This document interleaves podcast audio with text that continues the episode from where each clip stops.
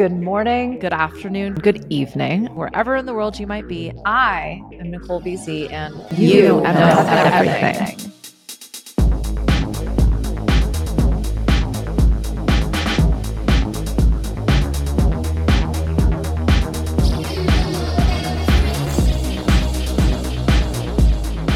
Brynn, thank you so much for being here. I know we had to take a very poopy baby to school, breaking all we of the did, rules we did. in order to make this happen. Single momming is a is an adventure to say the least. Every day. So, uh, welcome everybody. Thank you for being here. I wanted to get Brynn Woodley, who is an illustrator, a graphic designer, a witchy mystic mama, and a really magical person onto the podcast because some of the people who listen put in the request when Brynn and I met, they, she, we were discussing queer witchy woman, how best to introduce. Uh, yeah. Brynn had just quit a corporate gig, um, had been working in graphic design and illustration for years and years and years, wanted to go freelance, wanted to work on her own. At that point, that was very much what I was focusing on in my own business coaching. And the journey that Brynn has been on is nothing short of amazing and absolutely inspiring for anybody who is somewhere on that path of having had a creative gig within a corporate setting who wants to figure out what it looks like to work for themselves or potentially has been working them for themselves for a while and might think it's time to explore what a new job might look like because when we have boundaries when we understand how we work best when we're willing to advocate for ourselves sometimes getting back into the corporate mix is not a bad idea. And in fact you know i've worked with a ton of different people who've been able to create their dream job when they approached me because they wanted to quit their job. And so I hope that we're going to have an opportunity to explore all of this. You know, usually I start with people's origin stories. So I would love to entertain that with you. I also tend to ask people if they consider themselves to be an artist. I think we already know what the answer to that question yes, is. So 100%. Yes. Brynn, why don't you take us either from how you think you got to this particular conversation today or really how your creative career got started, what it took for you to invest in you and to actually say yes to working for yourself, you know, taking off those golden handcuffs. I don't know if they ever felt like golden handcuffs for you, but um, no. yeah, I'll kind of let you choose your own adventure. and thank you so much for yeah. being here. Oh, thank you. I'm thrilled to be here. Yeah. So, wow.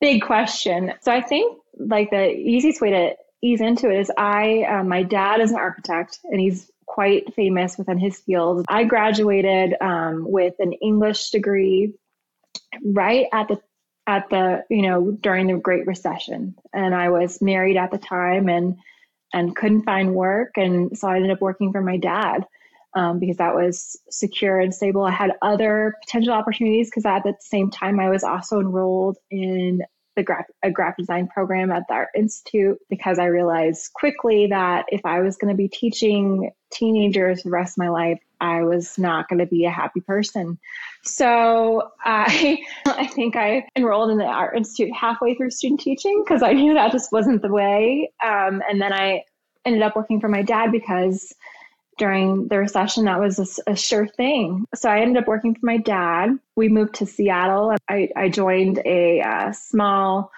graphic design studio there, um, and I started out there as a freelancer. And then all the freelancers were told that they were just readjusting, reshuffling things within that firm, and, and they decided to re- reallocate funds to a project manager position. And so I said I would do that because, hey, I needed money. And so, but needless to say, that didn't work out well because I am not, in my heart of hearts, an administrative person. And by any means, like, that does not bring me joy at all um, and it's it's something I can do, but it's not. It is energy sucking for me. So that did not go very well. And then the relationship with my ex-husband it was very abusive very toxic and that was mirrored back to me in my relationship with my boss so i was getting that kind of all on on all sides and i reached reached out to my family and was offered my job with my dad back and so i ended up to leave an abusive situation. Went back to working for my dad, and my family really rallied around me and and really pretty much had to nurse me back to health. I was very deeply depressed and I, I became very malnourished during that time of my life. And then I ended up working for my dad for another, I think, six years. I, I probably worked for my dad in some professional capacity from the age of 17 to the age of 34. So that guy gives you just how impactful that was and, and how, in many regards, and this is probably depending on who you ask, like they might roll their eyes at me. But um, there's to me i feel like a late bloomer in many respects because of just how um i hear that not yeah, about you but i can relate. But just how long it took me for for me to really be brave enough to step out into myself and really trust that i had something in me. And then in 2018 i like I had I had the idea of my graphic design business called Brave Bird Studio, and I had that idea beginning around 2015. Like I was sketching logos for years while that was in the background, and I was doing some freelance, but not very minimally. I was very busy while I worked for my dad. There really wasn't space for me to really grow or do much. I did, however, I would wake up really early, probably like four in the morning, beginning 2017, 2018, and I would start teaching myself how to hand letter. I started taking courses to refresh my skill set uh, in like Illustrator and other graphic design programs because I had become very rusty working for my dad because I wasn't doing primarily graphic design. I was in programs, but I wasn't doing what I love, which is branding and, and storytelling in that way. And so I had to really refresh myself. And so I was doing that. And I was, I did that for a couple years where I would wake up at, at four in the morning and, and then I would work and I would do that for till 5.30 and go to the gym and then I would go to work. And then in 2018, I also decided to take on yoga teacher training. So I did, that was pretty crazy year. And I was, I did try and find other jobs, but I just didn't find a fit and I was just ready to leave. I didn't have a safety net. I had saved money. I also, during this period of time, like, because this was after my divorce, which also, if we want to go full on astro woo, was during my my Saturn return.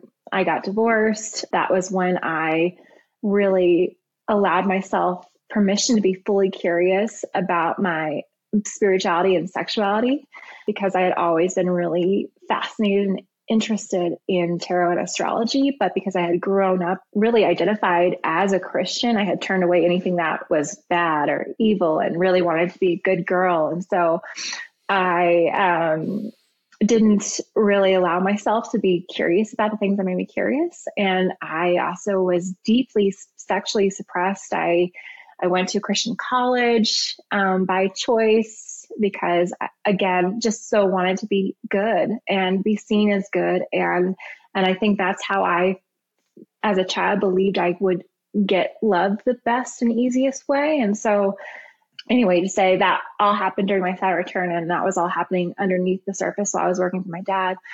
And then december 31st of 2018 i decided i was moving. Uh, i was going to move to denver because i've always been in love with denver. And I um, very quickly, I think within by the end of January, I had signed on house, my townhouse in Denver. In March, because March is my birthday month, I left and I was like, I'm 34. I'm not going to be here another year. I'm not going to spend another year here.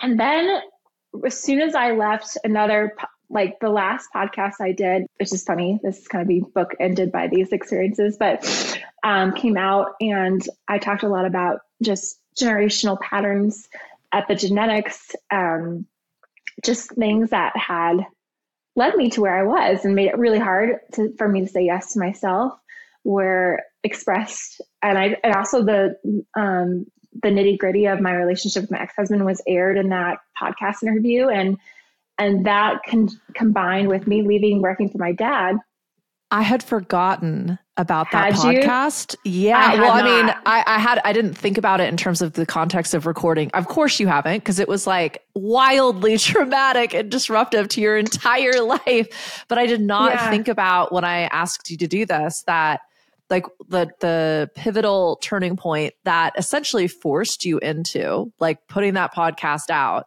and um, hopefully this will be a much uh, gentler experience yes. but i thank you for reminding me about that because that was w- incredibly traumatic yeah. and one of the i don't want to say that was a catalyst for us working with each other but you were like very wounded it was very was. fresh a very fresh wound for you um so I had, I had, well, thank you. I didn't, I, again, I did not think about like the mountain you have climbed in order to be able to probably do just another podcast again, well, let alone everything just, that's happened in between there. Yeah. But Sonia, thank you. You're welcome. Yeah, we'll get into that, I think, probably in layers. But yeah, so I did a podcast and um, when it, it aired, it seemed, it just all coincided by the time when I left working for my dad and when I moved, it all happened mid March, early April that year.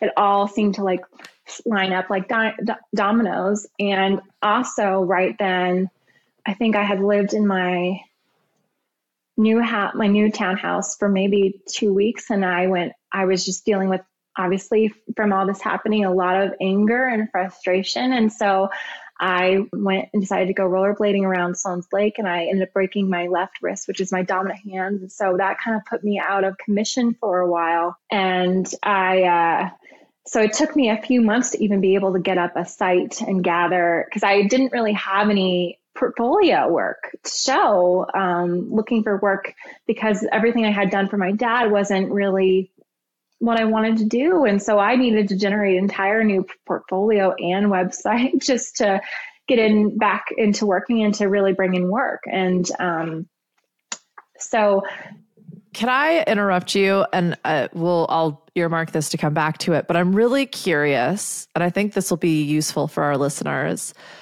What did you? I mean, that just feels like the perfect storm, right? Like you you give your dad notice, but you actually walk away from the income. You buy a new house and then you fall and break your wrist, which is basically your moneymaker.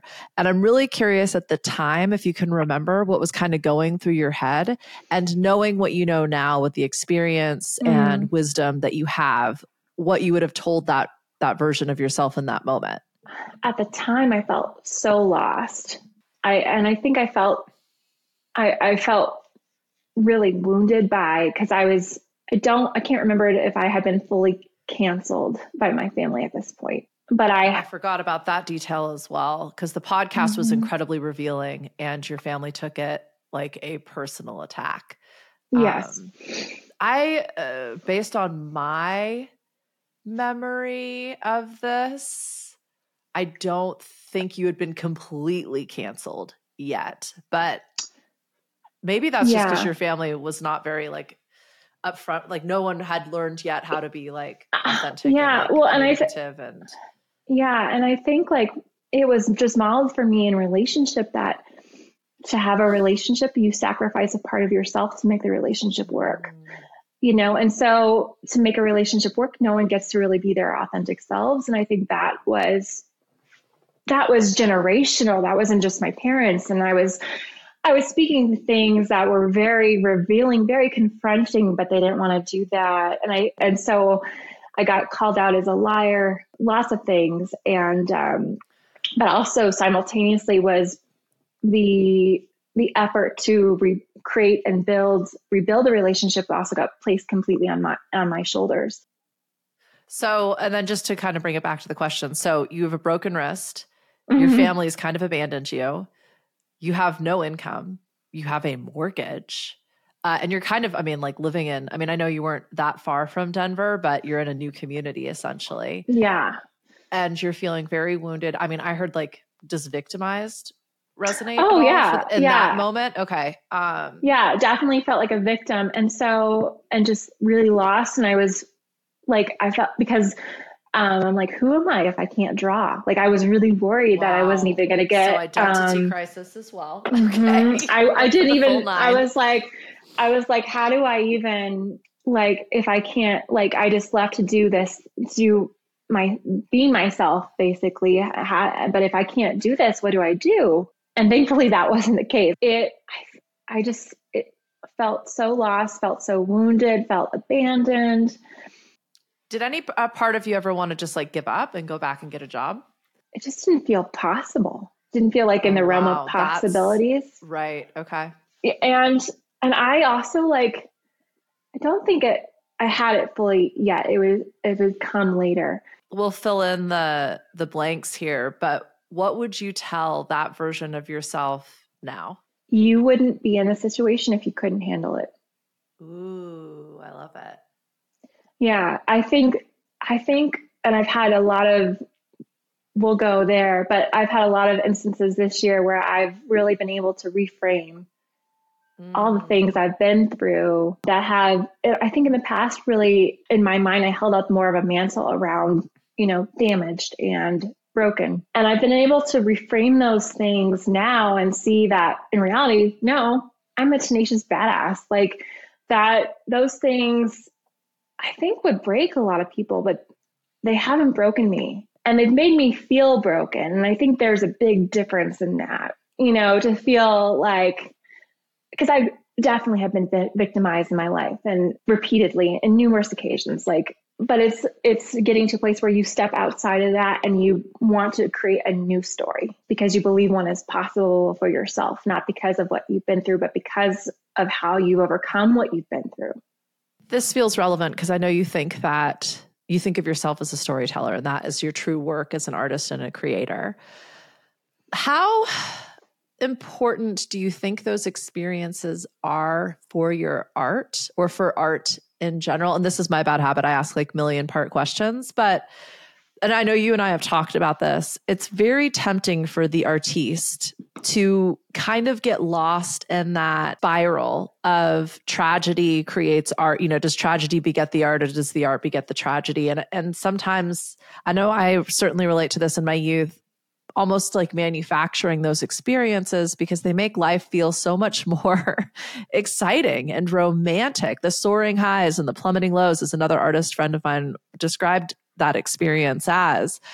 And when you kind of get to this place where you're at now, it, we normalize this experience and we recognize that by expecting the big wins to the point where it should feel normal and also recognizing the big losses don't mean we fucked up or we did something wrong or we can never get back to the state of equilibrium again it really starts to like flatten this this wavelength if you will and which can feel like boring and so I'm wondering, like, in terms of your own pain and your own journey, when you reflect back on it, and especially now, like just in the the the very regular blow ups, I think every mom can relate, new mom especially can relate to. How has that pain informed your art, or how do you use art to transmute that pain? I I think when you're in that pain cycle, it does like there is a gravitas to yes everything you do and it and there's like a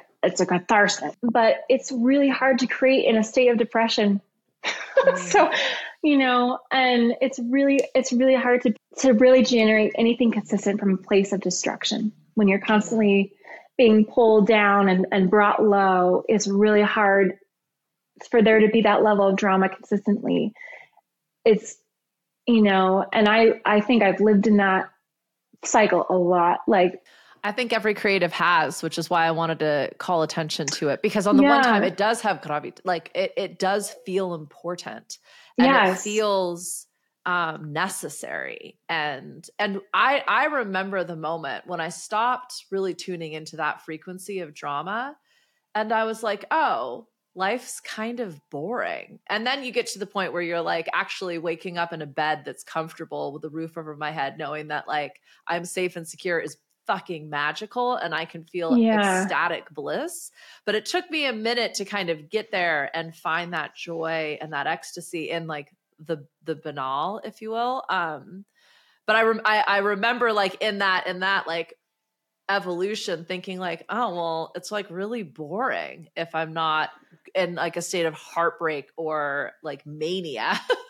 Like, right. well, but to your point I, also very unsustainable. It's very unsustainable. It's it constantly brings you to a space of heartbreak which you can argue for against. I mean i've like definitely see that parallel in my personal and professional life of of of being drama seeking or creating drama from an unconscious space, right? But I think drama is exhausting. I'm in a one now I'm a mom, but I've always been an old soul and really have like want to live like an 80 year old woman, like always. Like I've always been an early riser, early to bed, early to rise sort of person. And that makes me fucking happy because I get to have a morning that, and that's my favorite time of day. And I really don't like sharing it with anybody in, unless I really like them.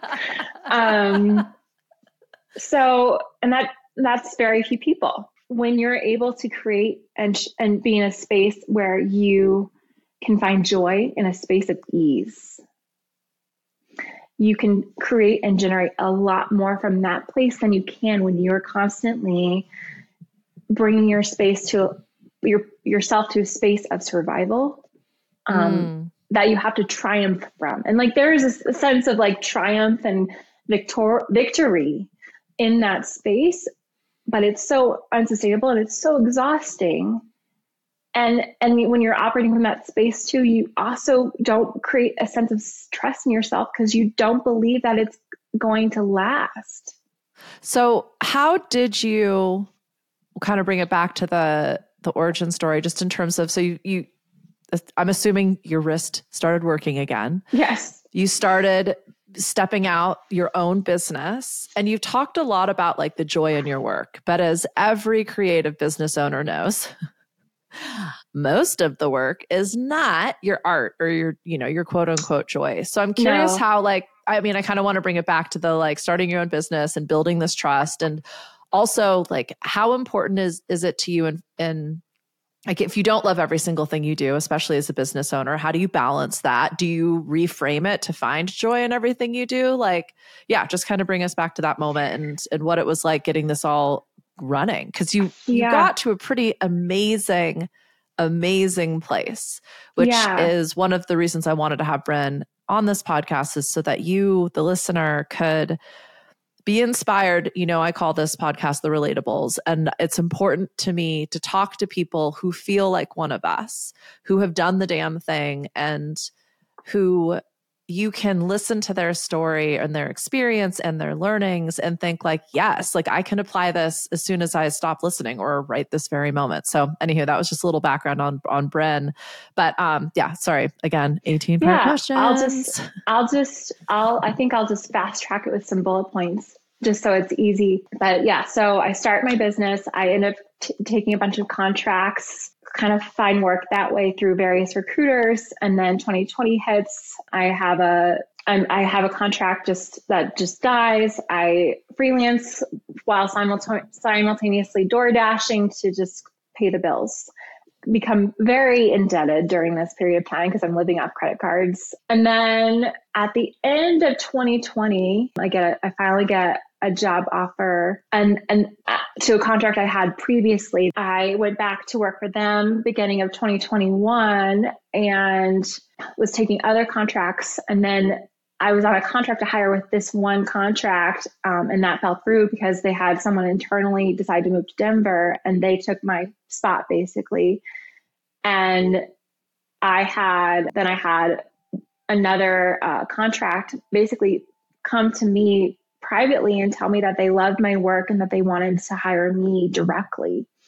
And so that became like a full a full-time consulting gig where I basically played creative director to this company that's a global company and that enabled me to have uh, really like to be at the six figures mark to hire an administrative assistant to do the things that I'm not good at and hate. So so I think it's like I figure out a way to do things that I didn't like. I, I always have found a way to pay an accountant because I'm not a numbers person, never will be. Uh, so knowing that that is just a business expense that's necessary. So I always, so I think knowing what your weaknesses are and your strengths. My mm-hmm. like never never give me numbers. Like do not come to me for math problems. I will not help you. Um, I have trouble calculating gratuity on a check. So when I get a bill, so don't come to me. And then just having like other people, like I would have friends who would give me some accountability or we would kind of be accountability build buddies like while we're creating our own things. Like if i couldn't afford an assistant i would reach out i would do a couple i had different friends or i i would i just had i would reach out to people who were kind of in the entrepreneurial space. And i think this is what was really good for me for co-working places in slack and then having building a network of people. If i couldn't afford it i could have people who i could go to like lawyers who could I could do their 30 minute freebie. And I you know so I think it's just being like savvy. And then when I had the funds to pay for an assistant to have to help me with like my systems to be more streamlined uh, just give me feedback on that that was a big game changer. But I think just knowing what your weaknesses are and figuring out a way to like help yourself and then find people to help you at different levels. Because I think I think like even though we kind of go into it as an entrepreneur like a solo person we cannot do this alone. So i think it's just knowing that like you cannot build success on your own shoulders. It just doesn't work. You will burn out and you won't want to you will quit because you won't feel supported. And i think we all need that support to feel successful and to be successful. Before i kind of ask you about circulating from like really being your own boss to getting back into working in organization you said something earlier well you said a couple things that i want to dig into you grew up in a family that um, you know, essentially the head of household was also an entrepreneur and small business owner. I mean, I know he ran a very, very successful, large in, in um, comparison architecture firm. And then also that there was there was you had not been modeled healthy uh, relationship in terms of like codependency or interdependence. And so I'm wondering how this upbringing, both in entrepreneurship and codependency, influenced your own relationship with your business and your clients. I would say that boundaries for me have been the hardest thing, like just personally, professionally, because they weren't modeled. And my dad, in his business at work, that is where he shines and where he is fully himself, fully embodied. At home, that's not who he is. My mom tried when I was little, tried to go back to work. She tried to find, like, go back to school and figure out what her thing was when I was five years old. So I tr- saw her try and and and get scared and not really believe in herself. I think or or not really give herself permission to ask herself what she really wanted. And and so I saw both things modeled to me and I I played both roles in myself. Like and so my mom really supported my dad in his dream um, and that's what my mom did um, while being a stay-at-home mom. So I saw that, and then I and my dad got to be live out his dream and be fully supported.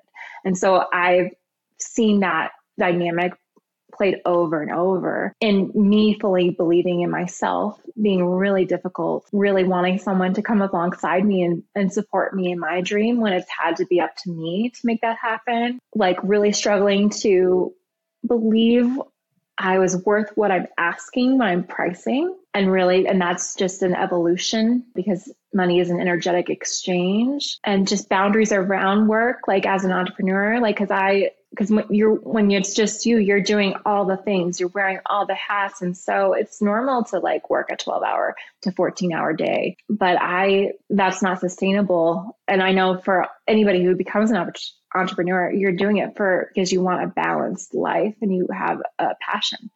Um, and it's finding how you find equilibrium between the passion that drives you and having a life that supports it so I think it's it's really all those things like boundaries, like tr- believing and trusting in myself, saying yes to me, believing I deserve what I wanted and that was possible. That's probably been the hardest, biggest, and that's like probably going to be a lifelong journey, but I'm like in such a huge turning point with that space. Just like in this year, it's been pretty remarkable. What's been so remarkable about it this year?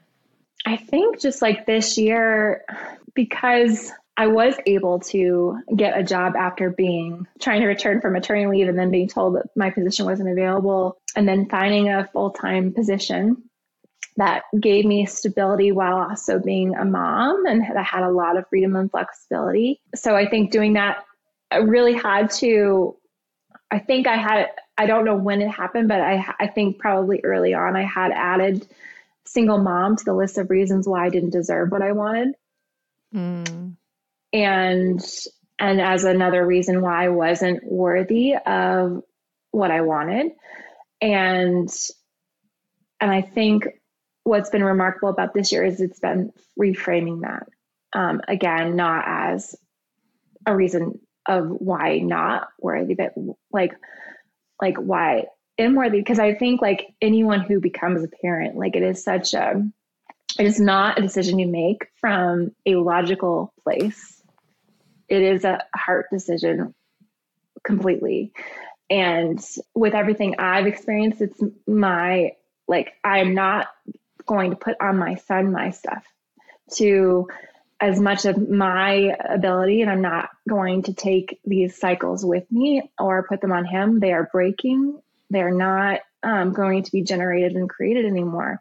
So owning that I can be in this place that I believe is temporary as a single mom and that also I can simultaneously be fooling myself and be powerful and I can model that for my son. Beautiful. Thank you for giving us that insight. I kind of wanted to jump back a little bit because the maternity leave slash find a job, you know, if you're working for yourself, where does the maternity leave come in? And then, yeah, well, let's start there. So, kind of bring us up to speed because you're working for yourself. You've gotten this amazing contract position. You're essentially a creative director is that what you took maternity leave from and then was yes. it simply being a mom that really drove you to like get a job as opposed to going back into business for yourself yeah what was that journey like yeah yeah um, so it was the consulting gig that i took maternity leave from. Newsflash i did not become a single mom. That was not my plan.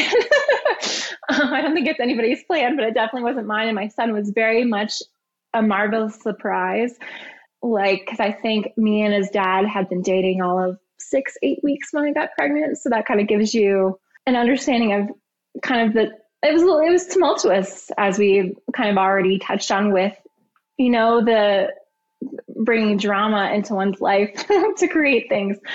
But yeah so i i took maternity leave from that position um, and i was told when i left like that there would always be a position for me and they loved me and and then I went on maternity leave and there and because I think it was a consulting gig and it was based um, in the UK, it wasn't there was no like um, I think and our agreement was done, so it wasn't they didn't feel an obligation to me, and and basically I I was told via Slack that I didn't have a position anymore. This was a this was a self funded maternity leave from it memory. You saved up. And so when yes. you like and i love that that you gave yourself maternity leave. I think that's super powerful For three months. Three months yeah. i gave myself three months. um, and i remember you saving up for that as well. Um, but yeah like you you go back and um, there's no position and you now have a three month old baby so yeah uh, yeah and what my maternity next? leave is my savings so um, at that time like things really quickly I like shift with me and his dad. I think we lived together maybe 10 days. To not last very long. Like my mom and dad and I started looking for property to be closer because I just knew I needed more support. And at this point, we had um, reconciled. I just felt like I would have more regrets not having them in my life and not having them meet their grandson and having them see me as a mom than I would that that I would if I had a relationship with them. So that for me became really important and that was a huge change for me. And so I looked at um, cities closer to where they were, where my sisters and my, my both my parents closer to where they live so I could have that support. Beautiful. I wanted to you mentioned something earlier and I kind of wanted to like loop this all into another multi-part question, but oftentimes entrepreneurs, especially business owners, can feel shame around going and getting a job. And you had said that like you were under a lot of debt, so you were doing DoorDash, which is another thing some people can experience a lot of shame around, not just the the DoorDash, but the debt. And so I'm wondering for you and how it kind of showed up for you and if it if it did kind of transform. For me personally, like work is work is work. I remember I got into a, a big fight with one of my ex uh, boyfriend is like an exaggeration of what that situation was. But the last time we spoke was because what I had also, I mean, I think we all got our yoga teacher training at some point. So I was like working at a yoga studio, kind of climbing my way up, and I was cleaning the bathrooms and cleaning the studio. And he, I was also, you know, on the, the this was kind of the very end of my music career. So on the one hand, I am like hanging out with A-listers and making, you know, doing doing crazy stuff in the music industry and then on the other I'm like scrubbing toilets in a locker room. And he just couldn't reconcile that and like we literally got into a fight about the fact that I would like stoop so low as to be a cleaner and I it had just never occurred to me that anybody would think about it like that. It's just work and at the end of the day like it was an end it was, you know, means to a desired end. But and and I've worked with a lot of different people in terms of their money around energy and how something like DoorDash or Airbnb or these like share economy portals, shall we describe them as, ways that you can just simply start making more money now are incredibly powerful because if you just have a job or even if you are getting started in freelance, you might not understand that it you know money is currency and it is literally flowing all of the time.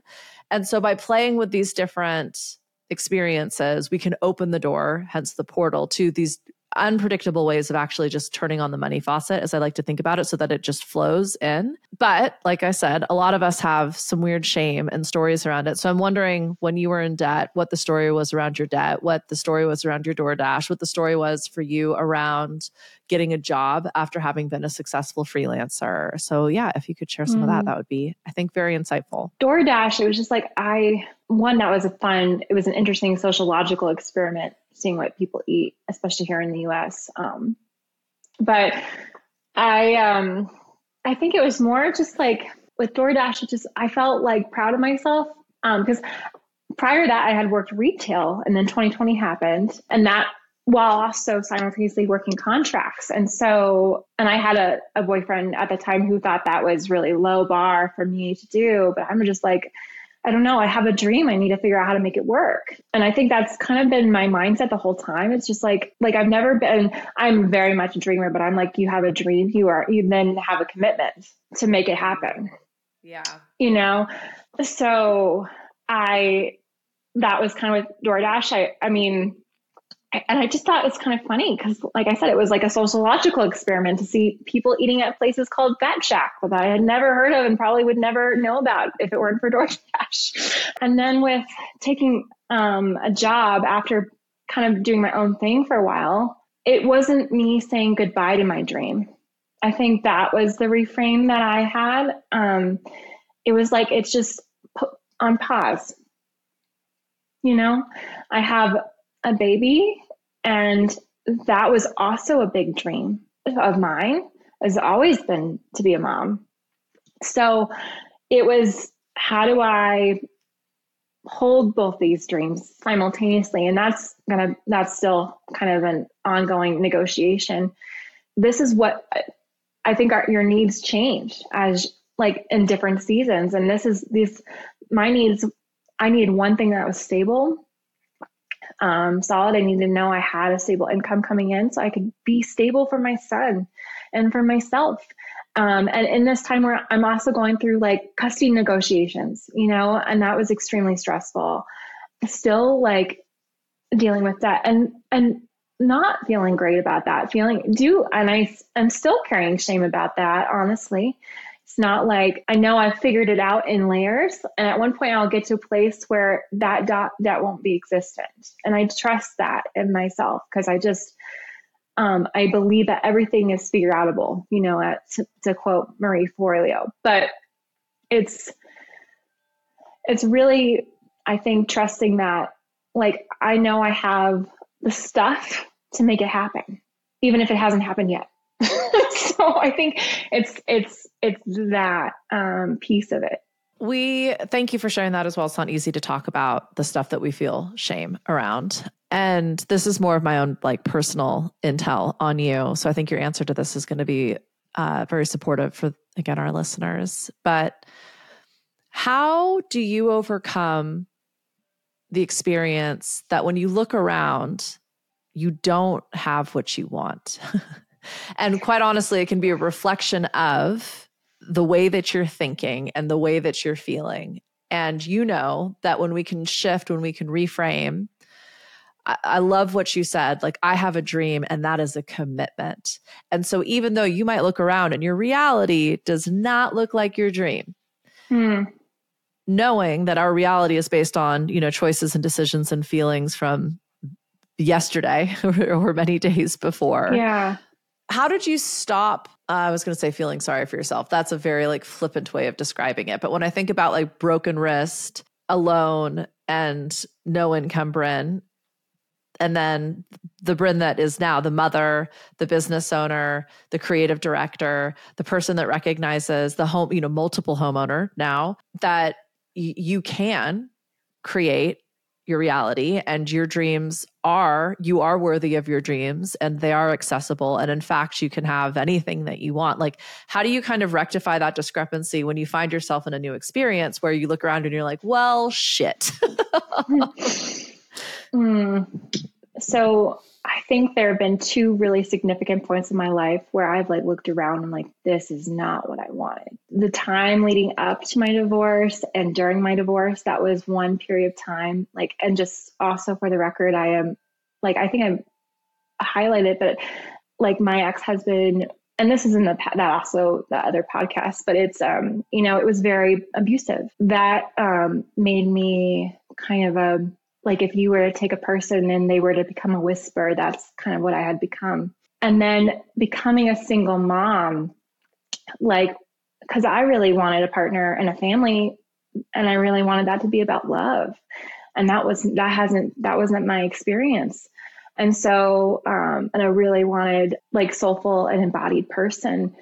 My baby's father isn't that and just is operating from a very limited capacity. So at those points, it's been like, well, how did I get here? And and that mm. has brought, you know, there's a lot of grief in that. But there's also then I think the need for like self-reflection and inquiry uh, because I chose somehow I know like unconsciously I chose this reality. So uh, how did I get here? And how do I not make this never happen again? Mm. Like it's then it's been really about me unpacking all the patterns. I knew the last time I dated, I was choosing a pattern, but I didn't understand why it was still attractive. I do now um, because I really committed to really looking at um, all my patterns. So I have the ability to choose differently. I felt like a victim of my pattern, I think. Ooh. And and now I have confidence that I because I of why I was choosing the pattern so it's no longer attractive that I have confidence that moving forward, I will choose differently because I'm no longer operating from the same rubric. It's different, it's changed. I was just going to say, I felt that in my gut. That was prophetic. Thank you. But yeah, I think it's like whenever you get to a place in your life where it's like, how did I get here? This is not what I wanted. It's letting yourself feel all the feelings about that first, mm. because I think you need to feel all the things. And then, second, doing the work to to really understand why and how. And then from that place believing that you can create something new and different. Mm. I, I, think those three things are really important. To feel it all to be curious and and then believe something new is possible. Oh man. Uh, like i said i'm having like a full body response to that. Thank you I experience it similarly when I think about like my quote unquote mistakes. I ask myself, like, what energy was I in? What was my mindset? What did I want? What did I think this was going to get me? Why did I externalize my own power? And I think it's really powerful to recognize discovering what you don't want is a really great way to get closer to what you do. Yeah. Some people feel like they don't have that dream. They don't know what their purpose is. They're trying to figure that all out. And you you probably have a pretty good understanding of what it is you no longer want to experience. And that honestly yeah. just simply making different decisions will guide you much closer towards what you want. So i think that's really powerful. And it's funny i was thinking like okay so now let's start the interview. One of the reasons i love like getting to chat with people who i know so intimately is that i get to it, this is like actually our catch up because you totally uh, and is. i have both yeah have been like crazy on all sorts of different timelines. But you you gave me the segue olive branch you talked about doing the work and i'm curious like as I'm not going to ask an 18 part question. What do you think your work is? Like literally your job? Like in the world? Like, are we talking work or are we talking purpose?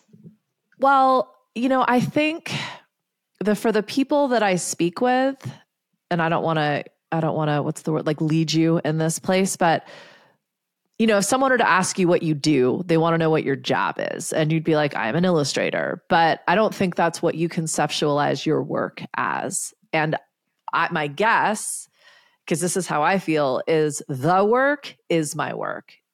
And mm. my hmm. work is different than your work because we're different people who are wired very differently and also have a fairly clear understanding of what our purpose is. And as much as you can ever really, it's like a pretty esoteric concept out there. But yeah. um, you can't be successful. You can't even do your job without I don't think, without doing the work. So most of the time when I ask the people that I get to speak with here in this context, what what is your work? It's a it's sort of a very like purpose driven ex- explanation, if you will, put it in like cheesy new age terms. But let me ask again, Brynn, having now given you the answer. yeah. yeah. What uh, well, what is your work? I think at the end of the day, it's really to bring everything I'm learning and share it through art and story. Words and art have always been my two things. Like I have, like I said, I have a, a bachelor's in English. So I am also a writer. And that is, but art and words all my life, those have been who I am. Um, and I think that's part of why graphic design is such because it's it is that it's making art of words. And and so i i think it's really to share what i'm learning in a more collective broader way through art and words. What is your creative process? Messy um, chaos chaos yeah so it depends on like what it is like with branding, it's a lot like because I spend a lot of time in the, the initial stage of sketching and drawing because that is my favorite place. Like messy fingers, messy hands. That's where I think the best ideas come from is from that space and then refining it on computer and it evolves from there. I don't show things that I don't think are strong to clients. Like I used to have um like a rule where I had to show like, you know, three concepts. But if I only get really two, like I've gotten places like if I only get one or two really strong from after doing all that distillation in myself, that's all I share because I want to be proud of what I share to the client. And I want them to be proud of it. And I'm not going to share if I'm not proud of it. With writing, it's feeling all the things and then sharing, trying to do more of that, more writing um, because I miss it. And and and my life right now is messy so it's chasing my toddler while he runs around with my lipstick tube writing on tiles some mornings and chasing him with a washcloth hoping he doesn't stain anything so it's just messy. Uh, that's funny because my next question was going to be like, well, what's your routine? But as a creative, as somebody whose livelihood is dependent on your creativity, how do you call in the muse? And this might also intertwine. I know the answer to this question, but if how does spirituality play into this process of potentially routine or creating the space to create? How does it influence your work? Again, 18 part question. I really got to sort of figure out how to stop doing this. um, like I am very much a habits person. Like I'm a Pisces, but a Virgo rising. So I need like creativity needs a structure to thrive. So I really believe in, in creating that structure. And I think if you can create structure for yourself as an entrepreneur, you you create your more freedom for yourself. So mm. I um, am an early, early like like my alarm goes off at 4:30 because that gives me two hours before my son gets up. That is two hours that I have to myself to journal, to meditate, to read whatever I want to read, and and that allows me to like I've always craved and needed a lot of space and time for myself I'm a very introspective person. I need that space. If I don't get it, I'm I'm not a happy human and I'm not you don't want to be around me. And so I really protect that space. and um, and then when my son wakes up, I'm really good for him, and I'm, I can be like, "Good morning, darling. I'm so happy you're awake," you know, and really mean it, and not be, you know. So I really think, and then movement for me is crucial. Like on the days that he goes to daycare and he stays at daycare, I work out during my lunch hour because that's when I have childcare, and if I have to work a little bit later when I put him down, I can do that. But most nights, I just I work. I drop him off at seven thirty, and I work from eight to noon. I go to the gym or I go to yoga. Then I come back from um, yoga or movement when I can get it. Like I don't do it every day, but the days I do it, it's like that's.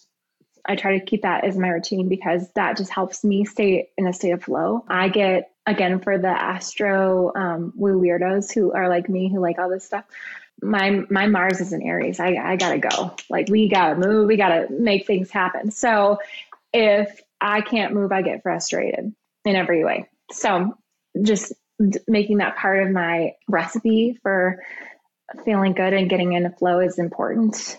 And and I, I'm somebody who needs um, an intense workout.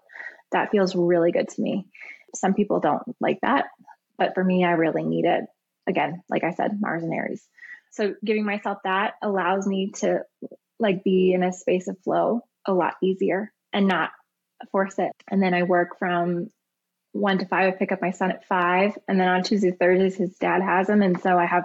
It feels like I have extended days those days, and so I usually work a little longer those days, and and then like tidy, clean up, food prep for the next day because I pack all his lunches, do laundry um, when he goes down at 7.30 and then i do that for the next hour and then i usually go to bed.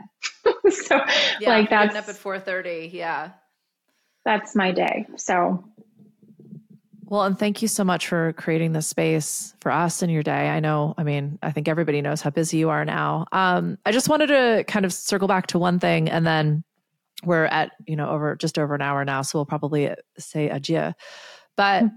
what i'm hearing are boundaries and something you had said was like boundaries were one of the most challenging things for you to learn.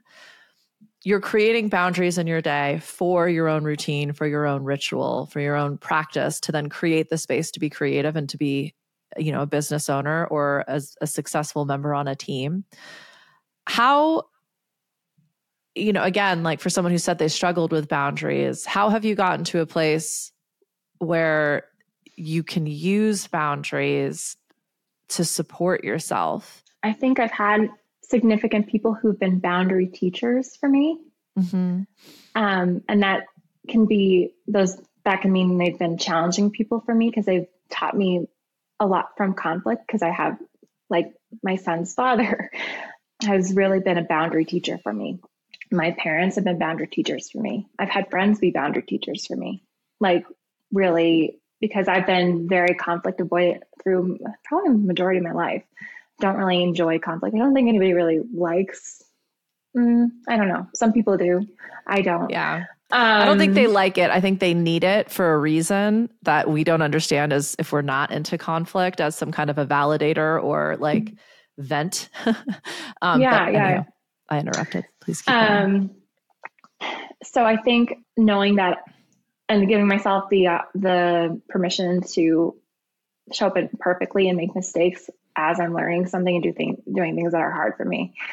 There are times like I have conversations that are difficult for me, and I'm like, I didn't really hold my own in that, and I can be upset with myself for not or and I think too because when boundaries aren't something that you were modeled or really shown how to do, like you learn about boundaries and then you go full on wall. Like it's like castle, yeah. like, um, and that's definitely been my, I'm trying now to just be compassionately firm while I set the boundary.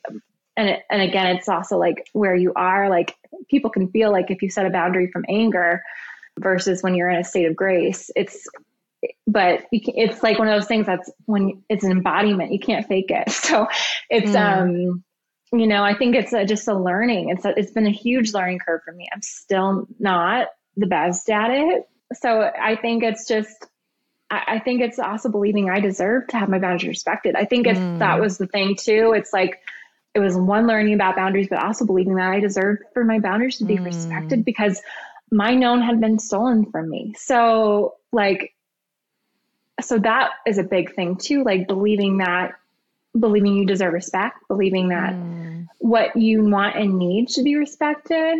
Like, that took a lot of time and it's still being integrated. Yeah, boundaries. I, you know how I always used to say like balance is a verb. I've started also saying boundaries are a verb because they often do get built in a place of, you know, anger and not necessarily grace. And that's not a bad thing. I think as long as we bring awareness to that and recognize this is going to be like a really hardcore, like you described it as almost putting a bunch, laying a bunch of bricks. That's how it's going to show up at first. But then once we believe in ourselves and deserve, believe that we deserve that respect of that boundary, we can we can you know pull it back in a little bit. We can take down the bricks maybe build a window to play that analogy through. But oftentimes when you start building boundaries you're going to get a very like level one two response out of the people who feel like they're getting resisted which means they're going to throw a little temper tantrum and act like a crying, ba- crying baby. And that's okay too. Like you got to teach people how to treat you, right? And when you start right. saying no to someone who's only ever heard yes, or potentially, you know, to kind of bring it back to something you had mentioned before, was attracted to you in a space where you were much more of a yes person and a people pleaser, of course, that person's going to experience that boundary as being like rude, or they're going to personalize it because they're they are a boundary bully. I'm going to steal that from you, and then they learn, it's, and then they recognize this actually, actually isn't uh, about you it's from Terri Cole. She has a whole okay. book I think Terri called Cole. Boundary Boss, and she has. Oh, okay.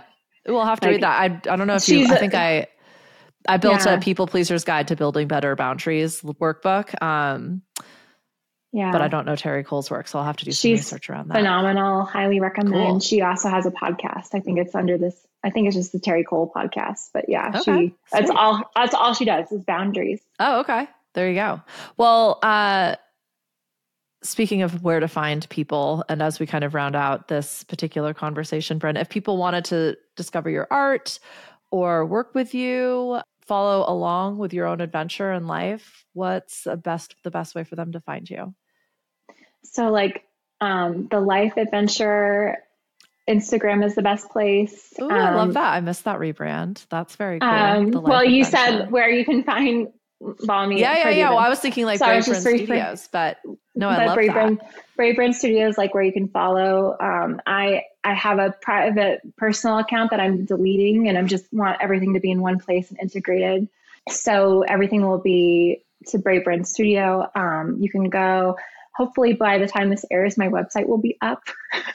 so you can go to um, bravebrand bravebrandstudio.com um, to see more of like design work. And then I have prints available for sale on Etsy.com. And again, it's just Brave Brand Studio. And um, I'm working to actually have that be thriving. It's kind of been the up, but not not really, really just kind of there. so I'm yeah. working to make that more of a um, revenue source. So awesome. please go there. I will be, I'm simultaneously working on more art and prints while I'm working on my website to give myself breaks when I get scared.